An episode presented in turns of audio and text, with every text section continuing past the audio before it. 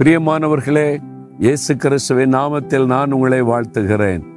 ஆண்டவர் இயேசு கிறிஸ்து இந்த நாளிலும் உங்களுக்கு ஒரு அற்புதமான காரியத்தை செய்ய போகிறார். உங்களுடைய வழிகளை செவ்வாய்ப்படுத்தி காரியத்தை வாய்க்க பண்ண போகிறார். எப்படி அப்படின்னு நினைக்கிறீங்களா? நீங்க செய்ய வேண்டிய காரியம் ஒன்றே ஒன்றுதான். நீதிமொழிகள் மூன்றாம் அதிகார ஆறாம் வசனம் சொல்லுகிறது, நீ உன் வழிகளில் எல்லாம் கர்த்தரை நினைத்துக்கொள், அப்பொழுது கர்த்தர் உன் பாதைகளை செவ்வாய்ப்படுத்துவார். நம்முடைய வழிகளில் அவரை நம்ம நினைத்து கொள்ளணும். அப்படின்னா என்ன அர்த்தம்? ஆண்டவரே நீங்கள் கூட இருங்க, என்னை நடத்துங்க, எனக்கு உதவி செய்யுங்க, என்னை வழி நடத்துங்க. அவரை சார்ந்து கொள்ளுவது, எப்பொழுதும் அவரை நினைத்து அவரை துதிப்பது, ஜெபிப்பது, என்ன செய்தாலும் ஆண்டவருக்கு தெரியப்படுத்தி செய்வது. அவர் என்ன செய்வாராம்? பாதைகளை செவ்வாய்ப்படுத்தி வாய்க்க பண்ணி தருவார். அதனால இந்த நாள்ல உங்க வாழ்க்கையில நன்மையான காரியம் நடக்க போகுது.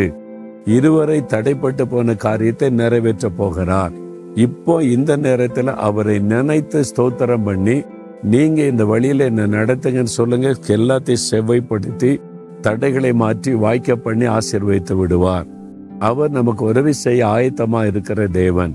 நான் தின காலையில் எழுந்த உடனே, ஆண்டவரே இந்த நாள் உமக்காக வாழ ஒரு நாளை தந்தீர் ஸ்தோத்திரம், உமக்காக நான் ஊழியம் செய்ய எனக்கு ஒரு வாய்ப்பு தந்திருக்கிறீர் ஸ்தோத்திரம், இந்த நாள்ல செய்ய போகிற காரியத்தெல்லாம் உமக்கு தெரியப்படுத்துகிறேன்னு சொல்லி ஒன்னொன்னா எல்லாத்தையும் தெரியப்படுத்திடுவேன்.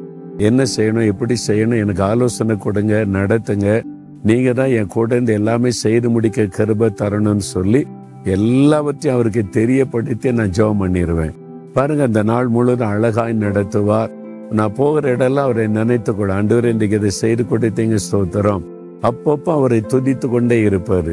அந்தந்த நேரத்தில் நடந்து கொண்டிருக்கும் போதும், வேலை செய்து கொண்டிருக்கும் போதும், பிரசங்கிக்கும் போதும், ஒரு காரியம் முடிந்த பிறகும் எப்பொழுதுமே அவரை நினைத்து நினைத்து துதித்து துதித்து செயல்படும் போது பாதைகளை செவ்வாய்ப்படுத்தி அழகாக காரியத்தை வாய்க்க பண்ணி விடுவார். இன்றைக்கு உங்கள் வாழ்க்கையில் ஏதோ ஒரு காரியம் நடக்கணும், தடைகள் மாறணும், காரியம் வாய்க்கணும். நீங்க அவரை நினைத்து இன்றைக்கு ஜெபம் பண்ணுங்க, அற்புதம் நடப்பதை காண்பீங்க. ஆண்டவரே சொல்றீங்களா, ஆண்டவரே நான் உம்மை நினைத்து இந்த காரியத்தை செய்கிறேன், நீங்க பொறுப்படுத்தி கொள்ளுங்க, நடத்துங்க, எனக்கு உதவி செய்யுங்க, செவ்வாய்ப்படுத்தி தாருங்கன்னு இந்த மகன் மகள் ஜெபிக்கிறாங்க. இன்றைக்கு இந்த காரியத்தில் அற்புதம் செய்து அவளை மகிழ பண்ணுங்க. இயேசுவின் நாமத்தில் ஜெபிக்கிறேன் பிதாவே, ஆமேன், ஆமேன்.